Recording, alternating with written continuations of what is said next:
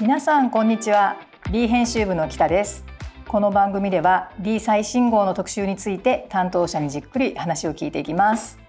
ということで、えー、今回は家電の特集を組んでおりましてスマート掃除機で家事革命という企画を担当してくれた編集部の野中に来てくれています。よろしくお願いします。よろしくお願いします。はい。野中君今回のこの記事、はい、どういったテーマか、ちょっと説明してもらっていいですか、はい、そうですね、えっと、リーでは約3年前にスティック掃除機の企画をしておりまして、まあ、当時はスティック掃除機がコンパクトで、まあ、出しっぱなしにできてかつ、まあ、キャニスターの次に来る掃除機ということで特集を組んで、まあ、その後3年後ということなんですけれどもさらに今進化しておりまして、うん、まあ、その水拭きも同時にできたりとか、うん、あとはゴミ囚人ドッグっていうその紙パックとかになんかゴミをずっと集積してくれたりとかまたデザインもさらに洗練されていたりとか、まあ、ロボット掃除機だと本当に水拭きまでしてくれるっていうことで、まあ、この3年間でさすごい進化しているので、うん、まあ、そこをスマート掃除機という、えー、言葉で、えー、まとめて、えー、特集しております。はい。で今回はねあのたびたび出ていただいておなじみなんですけれどもあの家電女優の夏子さんに出ていただいてて全ての今回掃除機は夏子さんの監修ということで選んでくださってるんですよね。はい、で今日はですね特別に夏子さんに電話取材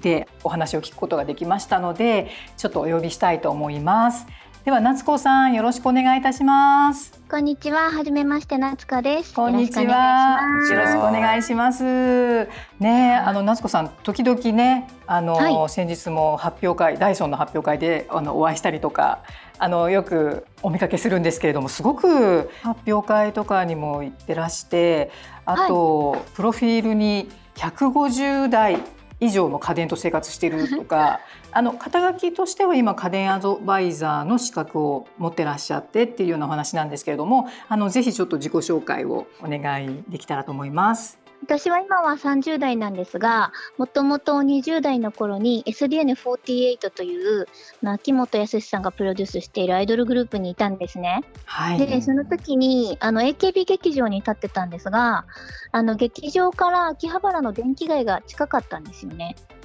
で、そういう時に、まあ、公演と公演の合間とかに、ふらふらっと電気街とか、ヨドバシさんとか、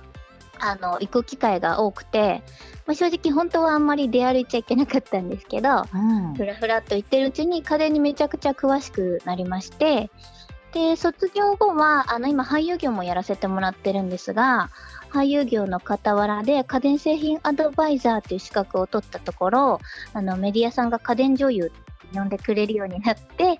まあのたくさんの家電と2歳の息子と共にあの過ごしているっていう感じになります。ねすごいですねそのちょっとやっぱりその空いた時間にあの見て回っている時にはまったっていうところがなんか心を捉えたって感じだったんですね。あそうですね。まさにやっぱりアイドル時代って、うん、まあ、皆さんも想像されるように大変なことがすごく 多かったりもしたので、うん、楽しいこともあったんですが、うん、家電が私の当時の気持ちを救ってくれた感じで、あの魅力にはまっていったって感じですね。すはい、あのなんかお家では150台以上っての家電と生活って書いてあったんですけどなんかその内訳ってなんかなんかどういうものが多いとかあるんですか？特に。そうですね。ちなみにその150台も多分今逆さば読みしてましてもうちょっとあるんですよ、えー、200台ぐらい。すごい、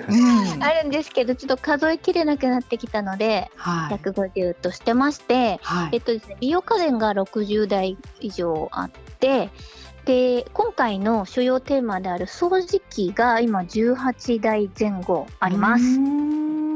あとは炊飯器とか、はい。インスタでもずらりとあのスティック掃除機が並んでる写真を拝見したんですけど。そうだしてありがとうございます。ねなんか、はい、でもやっぱり結構あの出しっぱなしにしてても様になるスティック掃除機とかすごくね主流になってきてるからなんかずらっと並べてあっても本当に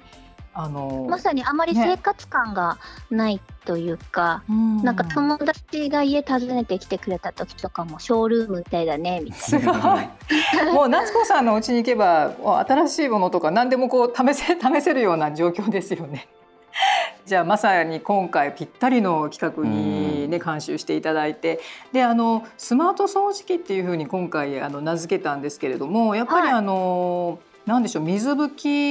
きとその吸引が同時にできたりだったりとかなんかすごく進化してるなっていうところが実感としてあったんですけど夏子さんが今思うそのスマート掃除機っていうのはなんかどういったところみたいなことがあったりします？そうですね、うん、やっぱり今回このスマート掃除機っていう単語は、はい、あのリーさんの方からご提案してきてくださった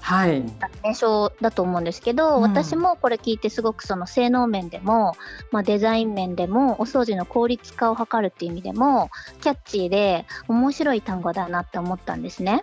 で、えっと、そもそも今回あのコードレス掃除機とまあロボット掃除機メインでご紹介させてもらってるんですけどコードレス掃除機に関しては販売台数があのキャニスター型って言ってあの普通にコードをつなげて使うものよりも今も販売台数が上回っていて、うん、お掃除において欠かせないアイテムになってるんですよ。なのでそこも結構大きな特徴かなって思うのとあとやっぱ軽さと吸引力は当然のようにもう進化してるんですよね。はいなので、その軽さと吸引力をキープしたままで、他にどんな個性をつけるかっていう部分で、各メーカーさんがしのぎを削ってるというか、そういう面でその個性がすごくメーカーによって出やすい。うん。より自分のお家ライフスタイルにはどんなものが合うかなっていうことを吟味していただいた上で買ってもらった方がまあ、いいかなというなるほど。細分化されてる印象がありますね。はい、なるほどなるほど。でも私もこの間そのねこの最初に紹介してくださってるこのダイソンのあのスリムサブマリンの発表会に伺った時に、はい、ね。ねなんか本当にこうあの床拭きのなんか性能の高さとかあと全然こうあのスイッチを入れた時に重くないんですよね。なんか軽くてスイスイいきますよ、ね、あの滑るようにこう水拭きができるみたいなことだったりとかなんか本当にすごいなって あの思ったんですけど、まあ、あのさっきそのライフスタイルに合わせてみたいなところで言うとやっぱりそのライフスタイル一番その人のあれですかねこう家の広さとかその人の家族構成とかいろいろあると思うんですけどなんかどういうところを基準に考えたらいいんですかね選び方としては。そうですね。もう、ざっくりとはやっぱりその使い勝手重視なのか、うん、デザイン重視なのか、はい、お家が広いからとにかくバッテリー持ち命なのかとかそこら辺が結構基本の軸になってくるかなと思います。あとは今お話にも出たような水拭き機能があのペットとか私みたいに小さな子供がいて食べこぼしが多い家庭とかは付加価値があればよりあのいい製品を使いやすいと思うので、まあ、相性とかも関係してくるかなって思います。そうですよね。特にあのやっぱり小さいお子さんがいらっしゃる家庭のこの水拭きの必要性ってすごくありますよね。ああもうまさに今子供が2歳5ヶ月息子なんですけど、うん、食べこぼしものすごいのでその都度頑張って雑巾がけとかあの床拭きのフローリングワイパーも使ってはいるんですけど、うん、どうしても固形物だったりとか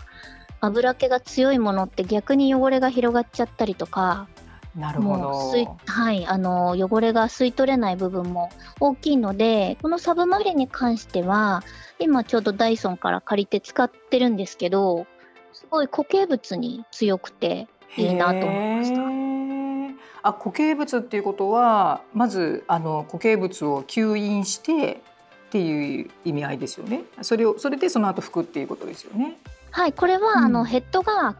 普通の通常の掃除機パ掃除機専用のヘッドと、はい、水拭き用のヘッドとで分かれてるんですよね。うん、はい、なので普通にほこり吸いたい時はあの掃除機専用のもので吸って。でそのウェットローラーに関してはちゃんと吸い込んではくれるんですがまあ、しっかりその固形物を中にこう書き込んでくれる感じというか。うんなるほど。この間もあのチキンのクリーム煮、はい、子供に食べさせてたんですけどボロボロにこぼしてしまいまして、えー、そのチキンもちゃんと吸ってくれました。チキン吸ってくれました。あ結構。はい、なるほど。いやリリアルなお話。しっかり濡れるんですよね、床が。へなので結構乾きやすい日中とかに使っていただくのがおすすめかなと思います。なるほどなるほど。あとあの気になったのはこのロボット掃除機の進化なんですけれどもたくさんいろいろ新しい企業も出てきたりとかしていて、はい、あの消費者にとってはこう選べる状況になってありがたいなと思ったんですけれどもあのロボット掃除機はどうですか？そうですね。今回ページに入れてるのが、うん、えっと、アイロボットのルンバと、はい、ロボロックさん。と、ドリーミーさんですよね。そうですね。割とこの3社はもう量販店行くとかなり目立つ位置にあって、まあ、ロボット掃除機の中でも特に有名というか主要な印象がありますね。うん、ね本当にロボット掃除機もかなりお利口になっているっていう印象で、うん、紙面でも紹介しているコンボ J7 プラスとかはそのアプリ連携でのマッピング機能も進化してますし、うん、その障害物を把握する能力も賢く進化してるので、うん、これも実際に私かなり長期間にわたって使わせてもらったんですけどあのロボット掃除機使う時って使うための掃除がめんどくさいっていう意見が多いんですよ。はい、でもこれなら多少散らかってても自分で避けてくれたりするのでロボット掃除機を使うためのお掃除が、しっかりしなくても大丈夫になってきてるっていうのはどのロボット掃除機にも結構言えるかなセンサーが優秀なものに関してはそうなってきてるかなって思うので、私めちゃくちゃズボラなので、そこら辺はすごい嬉しいです。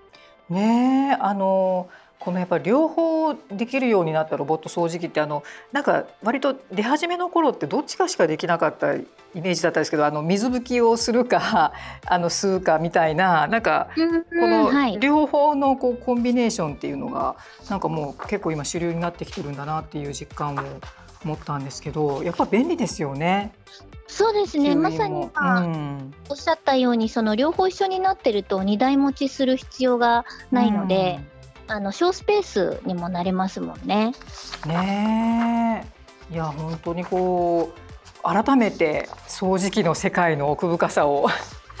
あの知ったような状況だったんですけども、まあ、掃除機以外にもなんか今あのね、あのリアルにそのお子さんがいらっしゃったりとかするとこう家電に頼られることってすごくあると思うんですけれどもなんか掃除機以外にも今あの夏子さんおすすめの家電って何かありますか？そうですね。やっぱり、エステとかに行ける時間がなくなってしまったので、えー、先ほども美容家電60台持ってますってお伝えしたんですけど、はい、おうち美容に関してはかなり頑張るようにしてまして、えー子供と一緒にお風呂入った後に素早く乾かせるドライヤーなんかもかなり進化していて。ああ、やっぱり。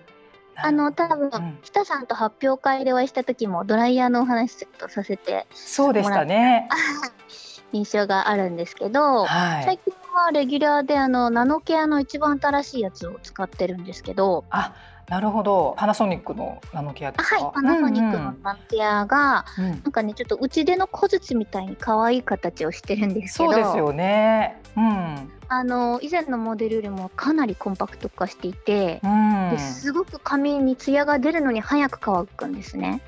でもあの速乾性ってすごいママにはあのすごく重要性が高いというかあの読者の声聞いててもやっぱりね最近のお子さん髪が長かったりするからなかなか時間かかっちゃうみたいなそんな声も聞こえるので、ね、早く乾くのは本当にありがたいですよね。ありがたいですよね。やっぱ脱衣所で子供をこう待たせつつすぐに乾かさなきゃいけなかったりする環境なので、早く乾いてツヤも出るっていうのは、まあ、美容室とかに行ける頻度もかなり下がっちゃったので助かってます、ね、なるほどありがとうございますすごく参考になる話たくさんありがとうございましたありがとうございました。あのぜひぜひまたあの今後もあの家電テーマでどうぞよろしくお願いいたします。はい、よろしくお願いします。はい、ね夏子さんさすがでしたね。もう家電の話がこうどんどんこう湧き出てくるっていう感じでもう本当に話聞き足りなかったんですけど、まあ、ちょっとそろそろお時間ということで、えー、じゃあ野中君最後にどうでした？そうですね、はい、もう本当に夏子さんにはもういろいろとお話しいただいたんですけれどもまだまだ聞き足りないことたくさんあるんですけれども、うん、まあ、それは紙面にいろいろと紹介しておりましてトータルで今回12台の掃除機を出しているんですけれどもえ一つずつに夏子さんのコメントもあり、えー、楽しめる内容かなと思います。でおそらく、えー、お気に入りの1台も見つかるんではないのかなと思いますのでぜひお読みください。ね、もうねどんどんこう年末に差し掛かってちょっと家電買い替えようかなみたいなあの気分にも、ね、あの寄り添ったテーマになっていると思います。はい、じゃあ今日はありがとうございました。ありがとうございました。はい。